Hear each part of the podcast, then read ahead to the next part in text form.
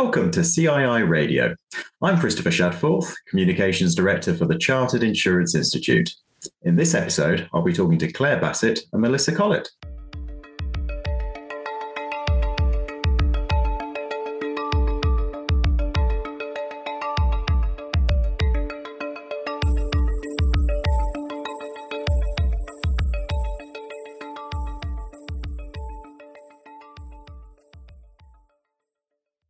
In this episode of the podcast, we're discussing theme two of the CII's new five year strategic plan highest professional standards.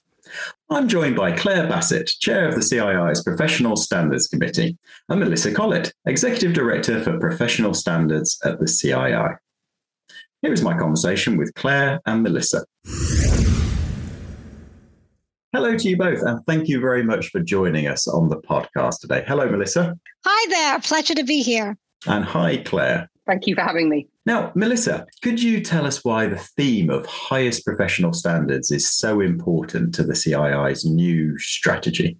Yes. So, setting and maintaining the highest professional standards is a core activity for a professional membership body like the CII.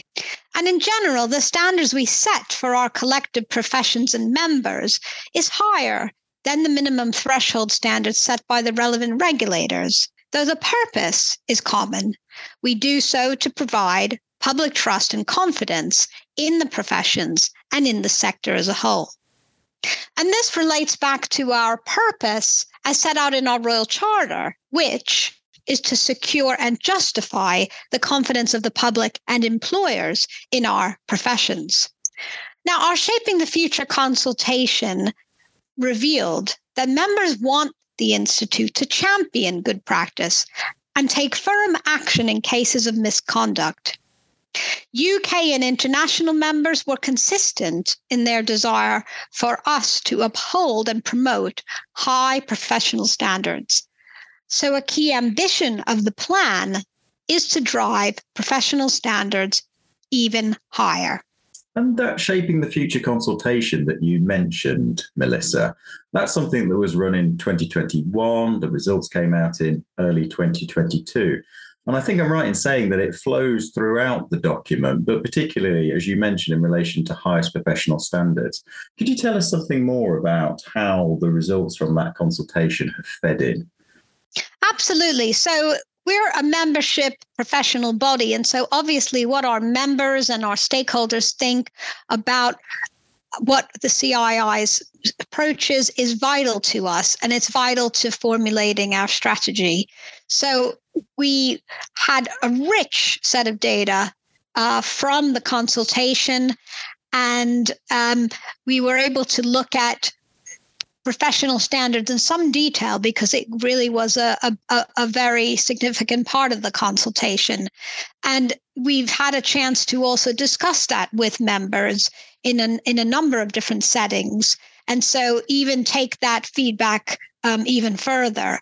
And so that has shaped the strategy that you that you have before you today. And it was very much around the theme of wanting the CII to really be a beacon for professional standards in the sector, wanting the CII to take a leading role when talking about standards externally uh, with regulators, with government, and really wanting to the CII to set the tone for members and to be very clear when uh, members or behaviors have stepped across the line and to be firm in taking action. And, and that's something that uh, came across very clear in the consultation. Fantastic. Thank you very much, Melissa. And Claire, you've been in post now for a few months. And one of the things that's included in theme two of the strategic plan is a review of professional standards and the framework, particularly. Could you talk us through that and what that review will entail, please? Yes, certainly. And as you say, I, have I've been with the CII and chairing um, the committee since uh, beginning of this year. And one of the things that I've been really struck by is the breadth of experience and expertise that we've got on that committee. You know, it's made up of representatives from right across the sector, and we're really keen that we use that and we think about that to develop um, this new uh, professional standard strategy that we've been talking about. And as Melissa said, there's there's a wealth of inputs and information out there about what people are after, and what we need to do is turn that into something that's really concrete that that sets out very clearly what it is we're going to do and what it's going to achieve. Um, so to do that, I think the first thing we need to do is is to think about well, what do we mean when we talk about professional standards? You know, at one level, we can think about that pure conduct and enforcement function. But actually, I think, and I know Helen agrees, uh, the chair of the main board, that actually it means a lot more than that. It's about catching people doing it right. It's about understanding what good really looks like. And I think that's particularly important in the, the context of the CII, particularly, and its chartered status. So, what we're going to do is carry out this major review. It's going to have leadership from the Professional Standards Committee. Um, we're really engaged in doing that. We're going to start that process in a couple of weeks' time with the day where we're really going to think about what, what do we mean when we talk about professional standards? What level should our ambition be? You know, how how how can we really use professional standards to demonstrate quality and all the positive things that goes alongside that, as well as the sort of compliance side of it. Um, and then from that, we're going to develop this further think about what that means in the context of charter status for individuals and corporate members and be out talking to people about that. Um, we recognise, and I think the CII recognises that to do that, we are going to need more resources and we're going to need to dedicate more more time and thought as an organisation to professional standards. And that's something we're also going to be thinking about as a committee, taking our thoughts back to the main board and then thinking about how we do that and how we can really produce things that make a difference. And an example of that could be um, a reports that should consider sectoral issues and look at the state of our professions, um, including evidence of what good looks like and that good practice, so we can share that and, and provide the thought leadership that's also a real ambition of the strategy. Well, that's brilliant, Claire. And you know, two of the things that you've picked up on there are included in the actions that are set out in theme two. So, alongside the review of professional standards, you picked out the uh, the state of reports, and I think as a theme goes, Melissa, they they're, they're very important. But there are other things in there as well that you might also wish to talk about. So, what are the other actions that are in the plan that you think are going to be fundamental to delivering our goals as part of this strategy? Yes, there's a number of other things um, in addition to what Claire already mentioned that we'd like to to deliver as part of the strategic plan. First of all, we want to build a body of evidence that demonstrates to the public the value of dealing with a with a CII or PFS professional. And so we we also on the back of that want to deliver promotional campaigns as we have done in the past to reinforce that message more widely. And and armed with this evidence, we will be meeting regularly with regulators and, and, and potentially uh, government to discuss and promote professional standards across our sectors and really get that two-way feedback loop uh, between us and them about what we're doing and why it's important for the sectors to have these professional qualifications and, and members. We also plan to introduce a minimum CPD requirement. Again, this is something that's been in the planning for some time uh, for 3.5 hours to be spent on ethical subjects every year, which equates to around 10% of our CPD requirement of 35 hours per year for qualified professionals. So it's only 10% of that of that annual time, but we think it's important to emphasize that professionals need to engage with these kinds of subjects and go beyond just the technical subjects and really look at how they interact with clients and interact with the public and why professional ethics is so important. In fact, it's it's now embedded as part of our professional map. And finally, recognizing the esteem with which UK professional members are held overseas, we also aim to become more influential on the development of professional standards for the insurance and financial planning sectors internationally, working again directly with regulators and overseas jurisdictions, again, as we have done in the past, and in collaboration with the Institute's own international affiliated institutes that we have overseas. So, this is something we want to take internationally. And and again this is on the back of the feedback we received from the consultation is that our our international members really want to see us um, working with with them and and their relevant um, authorities to ensure that we're all working together and, and building a global profession that's terrific. Thank you very much, Melissa. And Claire, I want to go back to one of the points that Melissa was talking about there about professionalism and what it actually means to consumers, because we place a lot of value within the, the CII and the PFS on ensuring that members are professionals and can be respected as such in terms of the advice that uh, individual consumers and clients receive from them. But I mean, how how important do you think it is to promote this to to consumers and, and others more more generally? I think you've really gone to the heart of it there. It's a really good question. Um, there is no doubt about it that chartered and that chartered ethos of nurturing knowledge, client centricity, serving society is really important. You know, at the end of 2022, we had over 800 chartered firms, and obviously we've got individuals far, far outnumber that.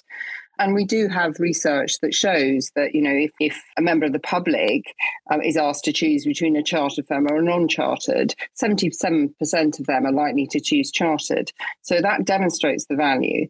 But there's also a real conversation to be had, I think, as the sector changes, as things are delivered in different ways. How do we make sure we ensure we continue to have that trust and that chartered status means that? And I think that's one of the really interesting things we can do as part of this conversation around professional standards, working with our colleagues in, in other areas of the business about this, is how do we make sure that as part of that chartered status, the professional standards is a really key element and that it, it helps people understand as well as as choose to do that. And i think we will have to do work to raise awareness of the standards. And i think professional standards is a really really good opportunity uh, to do that and a way that we can work with individuals as well as organizations to become more chartered That's terrific. Thank you, Claire. And one of the metrics that you mentioned there, the propensity to choose chartered, is is there as a key performance indicator within the theme, isn't it? Uh, and you mentioned the the figure of seventy seven percent. I mean, in the uh, in the document uh, as it stands, we talk about maintaining the metric above seventy percent. So why not be more ambitious? There, a question to, to, to Melissa first, perhaps, and then to Claire. Why, why not be more ambitious than um, the seventy percent that we have in the document? I think, Chris, that um, we are ambitious in the sense that looking ahead at the, the period 24 to 27, we have set ourselves a target of uh, maintaining the metric above 75%. And it's pleasing to see that currently we're at 77%, but we know that over the past few years when we've conducted this survey, you know, it does go up and down. So what we are really trying to do by taking some of the actions we discussed earlier is to really solidify in the public mind the value of chartered, the value of receiving advice from a chartered individual or firm, and and that will help to keep the the metric that we've developed with the Institute of Customer Service at that that high level uh, going into the future. So that's really, um, I believe, a, an, an, ambitious target. But you know, who knows what the future holds? And you know, if we can maintain it above seventy five percent, we can become even more ambitious in in the in the years to come. Claire.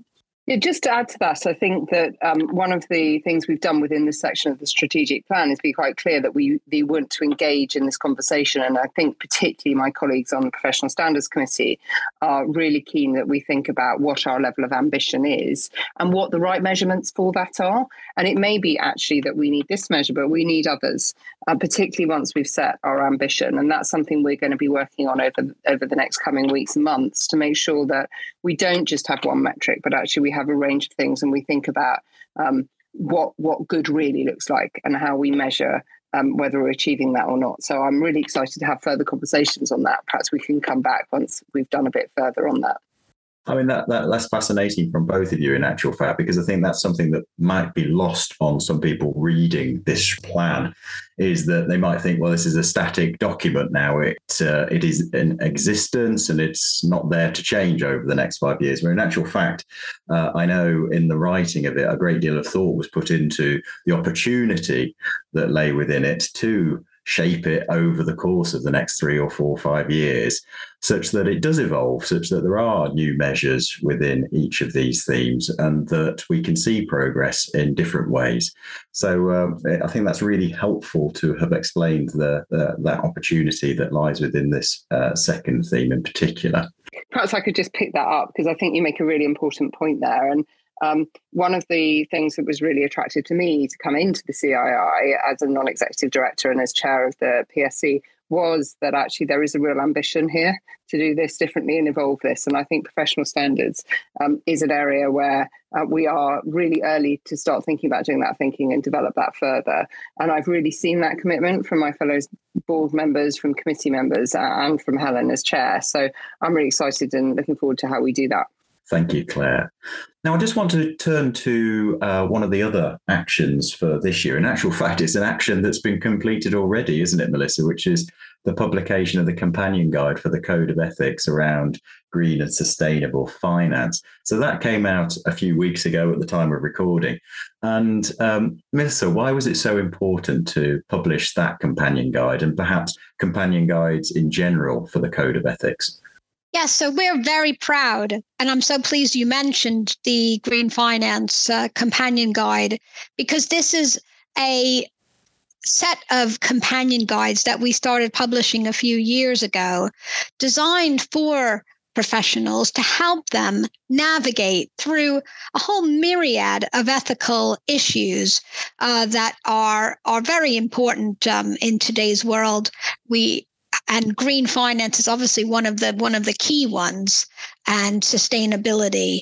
And this comes uh, in a long line of guides that started back in 2018 with the digital ethics companion and that was extremely well received. It was actually a, a, a tripartite guidance that was published in conjunction with the Association of British Insurers and the British Insurance Brokers Association. So, a really um, important uh, joint effort there. And that also, we've had companion guides covering financial inclusion, incredibly important issue, as well as transparency in policy documentation. And that was on the back of the business interruption test case, which was um, such an important topic during the pandemic. So, all of these themes, whenever there's an important theme uh, for our profession, um, this is something that we seek to tackle uh, through a companion guide, which seeks to amplify our existing code of ethics and help people who are members and non-members alike to to navigate these issues. And alongside the companion guides as claire mentioned earlier we're also seeking to develop a state of reports on sectoral issues. So again that we can continue to be regarded as as part of what we are aspiring to do as thought leaders for our sector Thank you very much, Melissa. And just as we come towards the end of this podcast, I wanted to bridge into theme three, which we'll be talking in a subsequent podcast in the next few weeks. But there is a there is a link here, a very strong link across the plan, and particular in terms of the dialogue uh, that we anticipate having with regulators and other key stakeholders. And I wonder if you both had a word about the importance, as you see it, about enhancing our relationships with those who we work with across our professions. So I'll come to you perhaps second, Melissa, but can I turn to you first, Claire, and ask you about that? What what is important about the relationships we have with others? Yes, so if I perhaps answer that very much from the Professional Standards Committee's point of view, I think we have a key role in providing assurance that the CII is meeting its obligations as an accredited body of the FCA uh, to issue those statements of professional standing and ensuring that professional standards function operates effectively and delivers the goals that we've been just talking about. So I'm really looking forward to working with the committee and the team to do that and to grow those links and to hopefully enhance our reputation with um, different stakeholders as a result. And Melissa?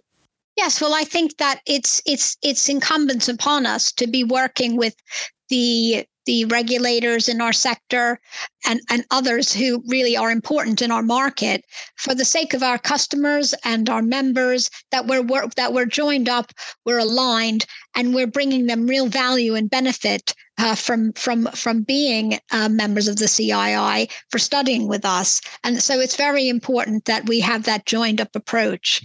And and I think in, in as far as um, setting out our stall and our ambition, we just want to make that really really clear that what we're setting out for ourselves is ambitious, but we really are committed to delivering this, and that's why we've set ourselves um, the goals that we have and the uh, KPIs that we have. And we're really, um, you know, working with Claire and the and the the board to deliver that for the benefit of all of our members. Well, thank you very much, Claire. Thank you very much, Melissa, for joining me today on this podcast to discuss theme two of the strategic plan. Uh, lovely speaking to you both. We'll be covering off each of the other five themes from the plan in subsequent podcasts. So do join me then. And if you want to listen back to the first theme, you'll be able to find that on CII Radio along with this episode. Thank you for listening to this episode of CII Radio. To find out more, visit thejournal.cii.co.uk slash podcast or follow us on Twitter at CII Group. Until next time, goodbye.